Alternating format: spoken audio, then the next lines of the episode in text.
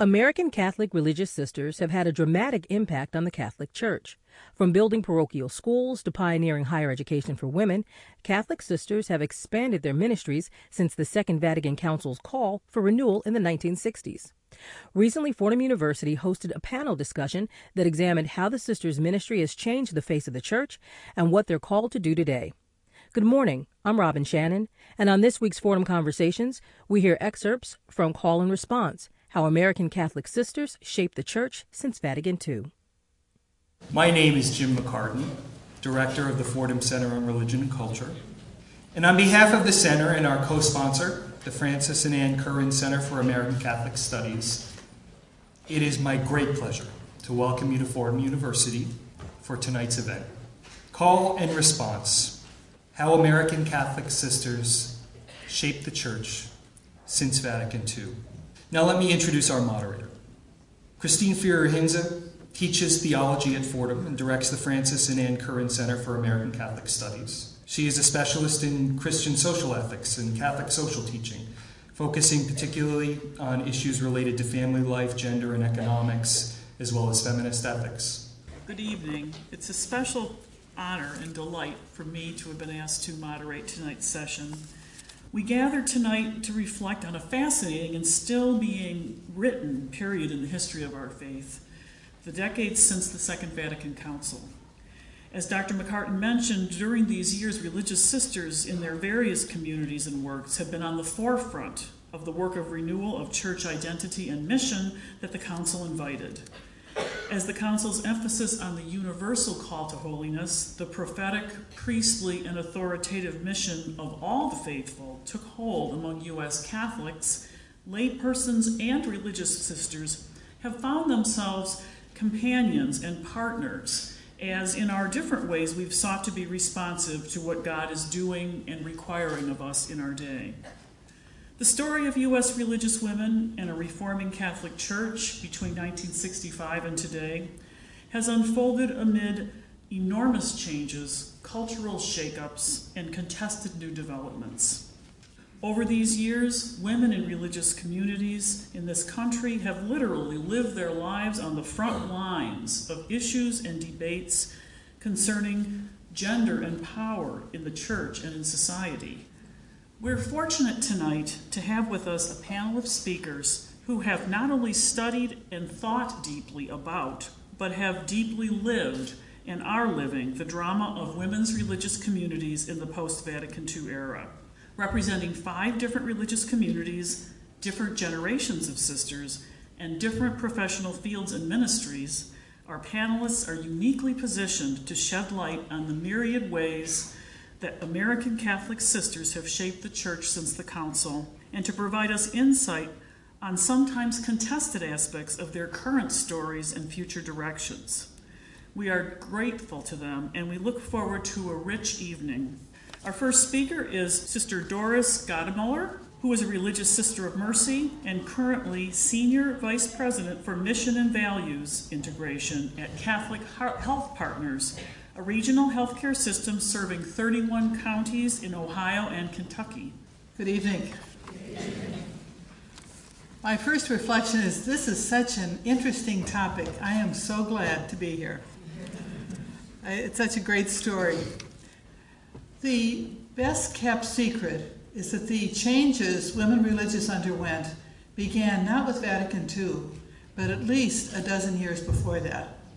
In 1950, Pope Pius XII convened a international meeting of superiors general, men and women, and charged them with renewal in religious life, theological education and professional credentials for their teaching, for those teaching and doing professional work, and the elimination of outdated customs and clothing that estranged them from those they served the elimination of outdated customs and clothing, professional and preparation and education. If You've heard stories about that time.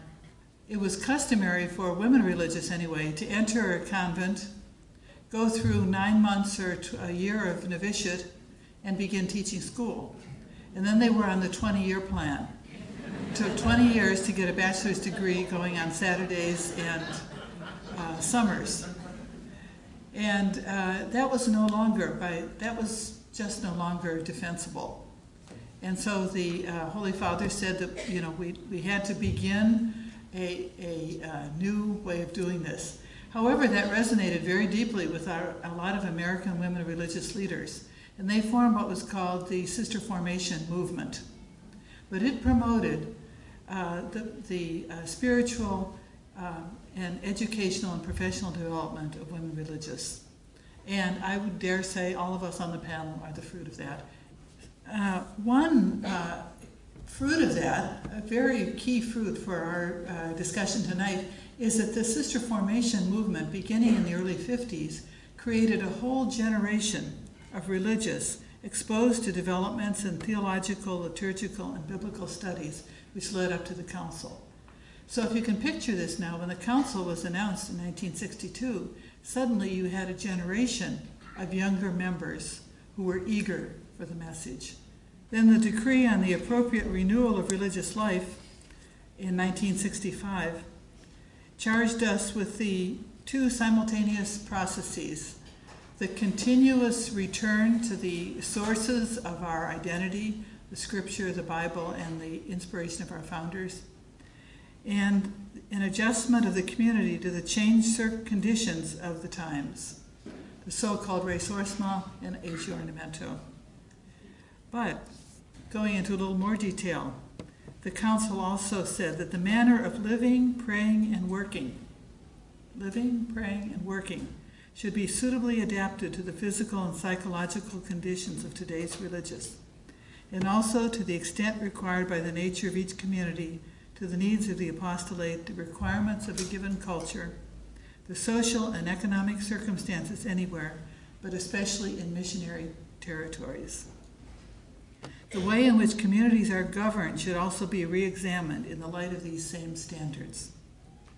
For this reason, constitutions, directories, customs books, books of prayers, and ceremonies, and similar compilations are to be suitably revised and brought into harmony with the documents of the sacred synod.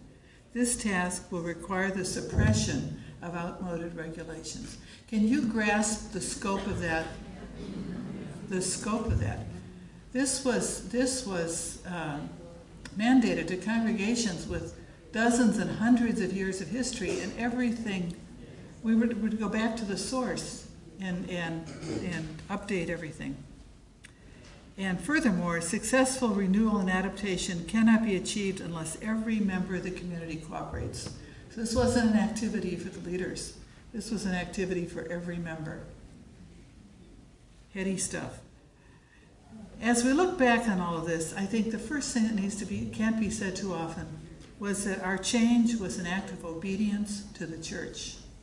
Now, it was also true that our leaders understood the need for it and were preparing for it.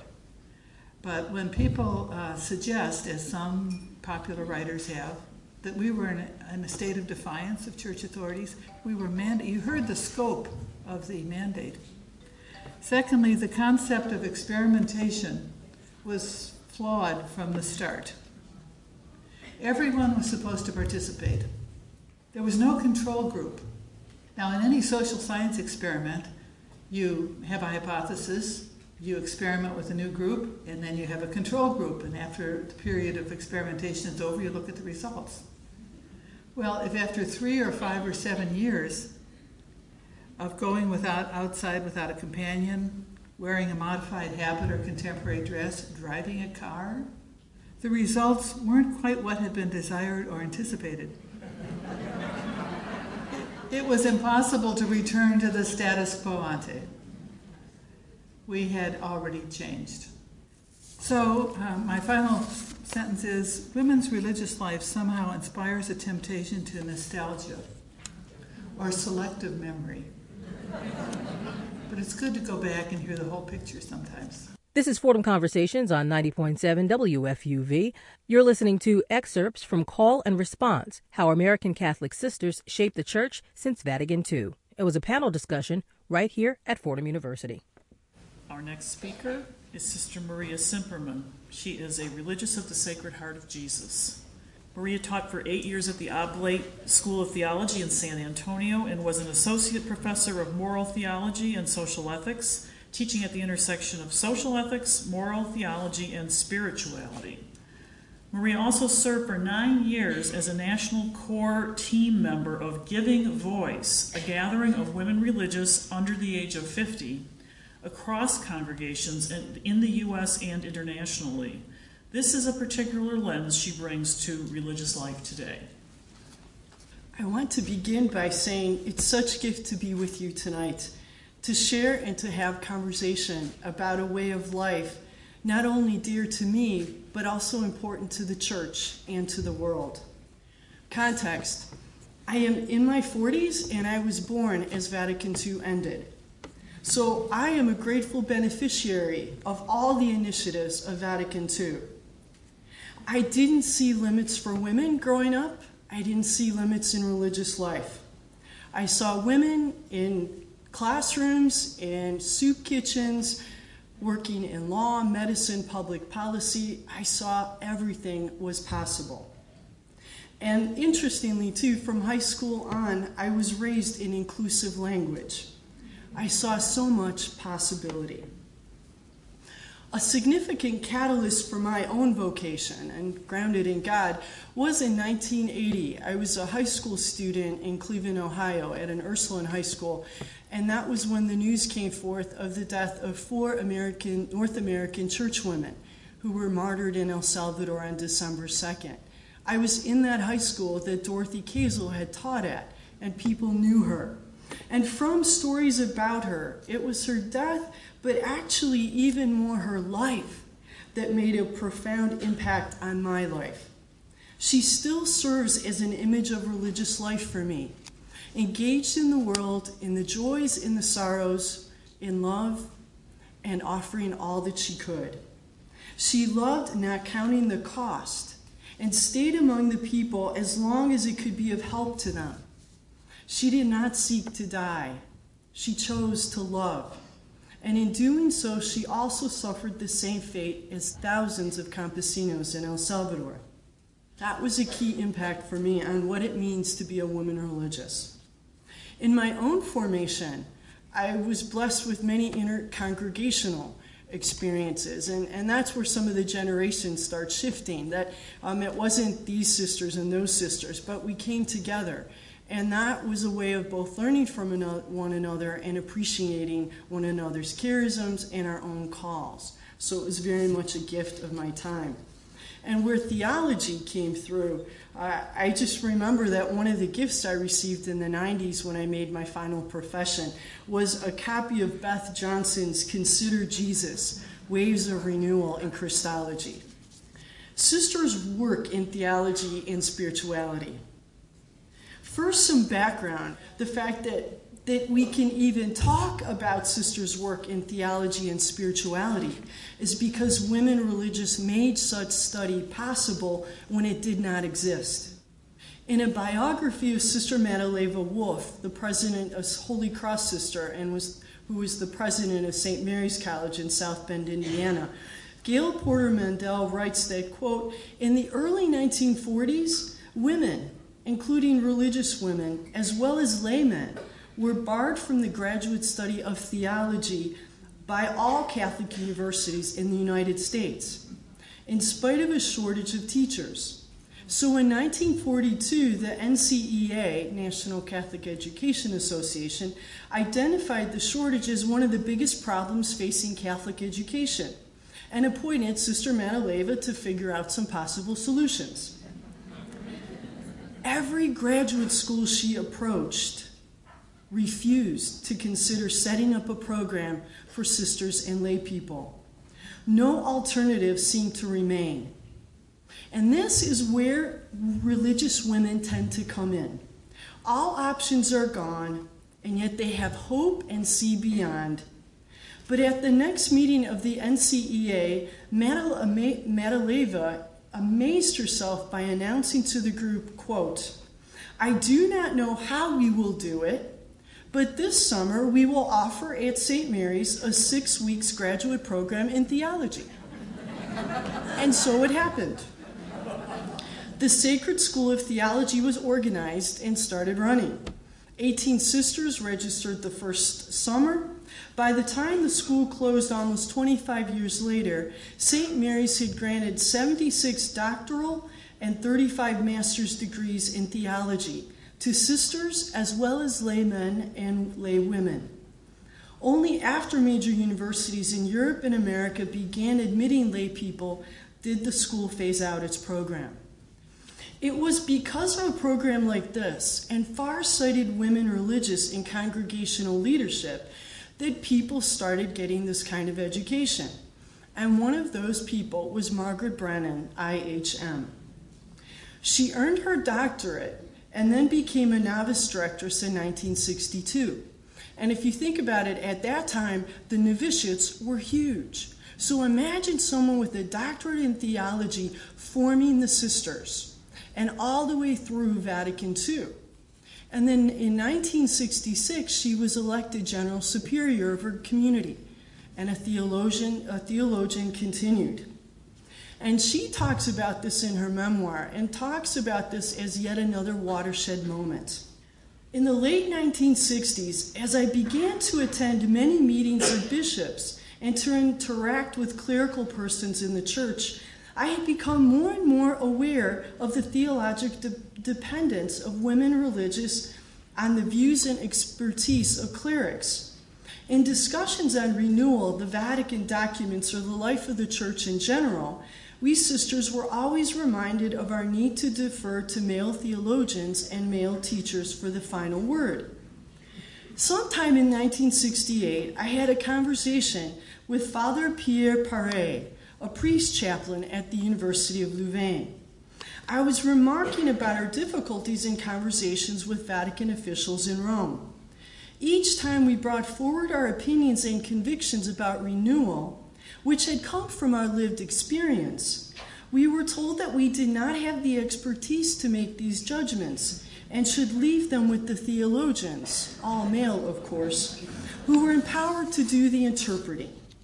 Well, answered Father Paré, why don't you educate your own theologians? On returning home, the idea stayed with her and from that moment, she brought to her council the suggestion that what would it look like if for every hundred sisters, one sister was a theologian? So they invited 10 of their sisters to do graduate studies, doctoral work in theology, and they chose all different areas of theology and then scripture. And the impact continued. They've served in the US, in Canada, South Africa, and Rome. There's no way to really name the contributions of women religious who are theologians. But I will say two small pieces. One is there are a number of unsung heroines uh, who spent more of their time in the classrooms and in the colleges that the sisters started, doing education who were not as well published as others. But these are the women who educated your religious education directors, your teachers, your pastoral ministers, and even more, part of the educated laity we now have among us. But of course, there are also women religious theologians who have, through publications and teaching, helped to move us more deeply into theology and our tradition. And that's simply the theology. The spirituality areas that may be for our discussion that are really interesting are where the women religious really moved areas of spirituality, retreats, and spiritual direction. I think there's a lot to be said there. Four just uh, phrases about our invitations for the future. One area is peace building, both in the world and in the church, and that includes dialogue, collaboration. Second one is internationality. A third one is deepening community and prayer. And the fourth one is about having ever more deeply a contemplative lens as we future. We offer this, but we have to find ways to live this better, or we will simply rush from one crisis to another or recede into workaholism. Ultimately, ours is a God seeking life. It's all of ours. And this is essential as there is both institutional crumbling and a future emerging. all of which the God we seek and ever more deeply long for invites us to.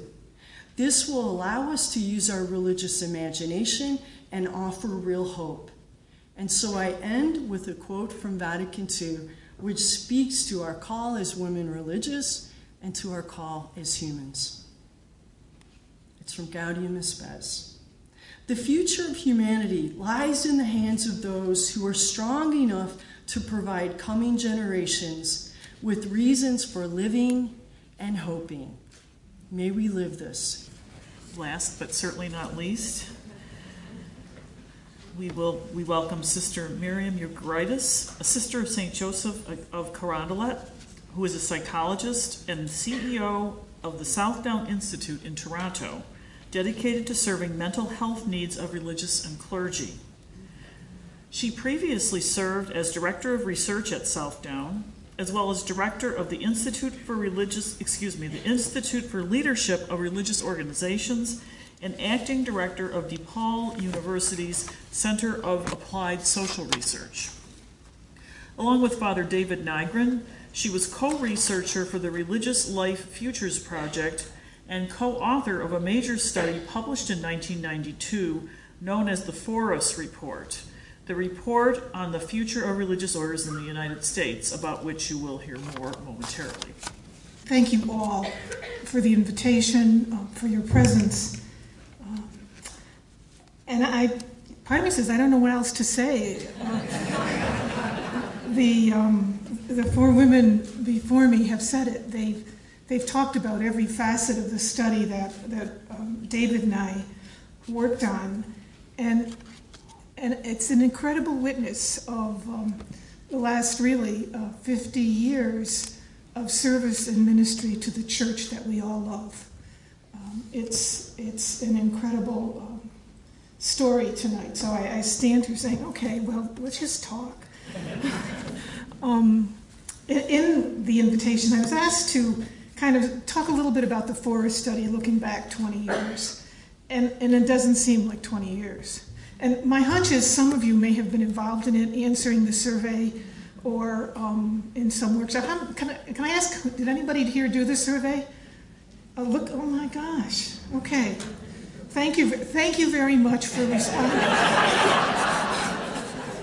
we had a response rate of well over 77%, which is really good for social science research at that point in history. Um, and I'm just going to tell one tiny little story one um, person who was doing the survey um, we got it back incomplete with a note from his superior saying, um, Father died while doing this. um, and, and the but he wanted to assure us that it didn't kill him. but the, the, the last question uh, asked was, uh, essentially, if I had to do it all over again, would I choose religious life? And, and his response was very strongly agree. And so they used that um, as part of his uh, funeral liturgy. Uh, and so um, it's, it's kind of those stories that make the numbers um, come alive. Um, one of the, the, if I were to give the summary, we said the bottom line was for, a, for religious communities to continue to live vibrantly, the, the two things, the formula, if you will, or the equation, was fidelity to founding purpose and responsive to absolute human need. And, and those were uh, two dynamics that we've uh, seen over and over. However, what we thought they were when we first heard that or thought of it and what we think of them today, if you were to talk about what it is to be faithful to your founding purpose and how do you respond to absolute human need. I think our, I believe our thinking has evolved. And, and as I heard um, Doris uh, talk about change, I, I was thinking of uh, how part of that evolution and um, at Southdown, we really work a lot on change. And, and, it's, and it's exciting and, and grace ministry. But, but for those of you who remember, remember the vitality curve you know, and the, and the talk was if you were going to have it uh, when when things started to decline, the first thing you would do was change the externals, you know, rearrange the room or something like that. And then the next thing to keep the decline from totally slipping down, um, we would change the documents, the written statements. And the, then finally, um, you really worked on the interchange. And, and I think that's a lot of what we've done. We've changed, we started by changing externals. And then we rewrote our documents. But we're coming, I believe, to really understand what they mean. And not just in our head, but in our heart and our gut. And, and that's where much, I believe, of the pain is, and also much of the excitement and challenge and life, and I dare say new life. It's, it's in that um, experience. Another um, way of, thinking about change is what, you know, when you get to doing that inner work, uh, a man by the name of Carlo DiClemente works a fair amount in addictions and theory and change. Um, once, once talked about various stages, and he talked about them as the pre-contemplation, nothing to do with contemplation as we think about it, but it's the pre-contemplation, contemplation, planning, implementation, and maintenance. Pre-contemplation, I'm not even aware that I have to change. You know, people might be talking about it out there, but it's not inside of me. The contemplation, I'll think about it. Yeah, maybe I gotta lose about 50 pounds. I'll think about it. The next is the planning. I'm gonna do it. I'm gonna plan to do it. And then after that comes implementation. You know, I start to watch my diet or whatever. Um, and I tell people so they can help me watch. They can watch me. Um, and then the maintenance. And of course, checking on the maintenance, making sure, readdressing. We've thought for a long time, and, and I think it's true for us in religious life, that change was we've got to change and we'll do it tomorrow. You know, we've got to change and we implement immediately. And, and oftentimes, and I think that's some of where our struggle is today, uh, the changes that we've thought about, the changes that we've known we have to make, um, we, we kind of struggle um, with, in some ways, the in, in commitment, that, you know, commitment and contemplation, thinking about planning, and then moving forward. So that's just a little bit about how, when I look back on what we talked about in terms of faithfulness to founding purpose, responsive to absolute need, we're beginning to go much deeper uh, as individuals, but also as groups, as congregations, to, to move on that. I think the biggest place that we've done work and need to face is in the area of role clarity. I think that's where we are. I think that's where apostolic religious women are struggling. Not struggling to understand what it is, not struggling to figure out what it means to be a sister, but saying, what is our role in the world and church today? Um, one of the, uh, I think it was David Fleming, who talked about the role of religious as addressing the gap between the gospel and the culture. As we're appropriating that more deeply, I think it's leading to a tad of tension.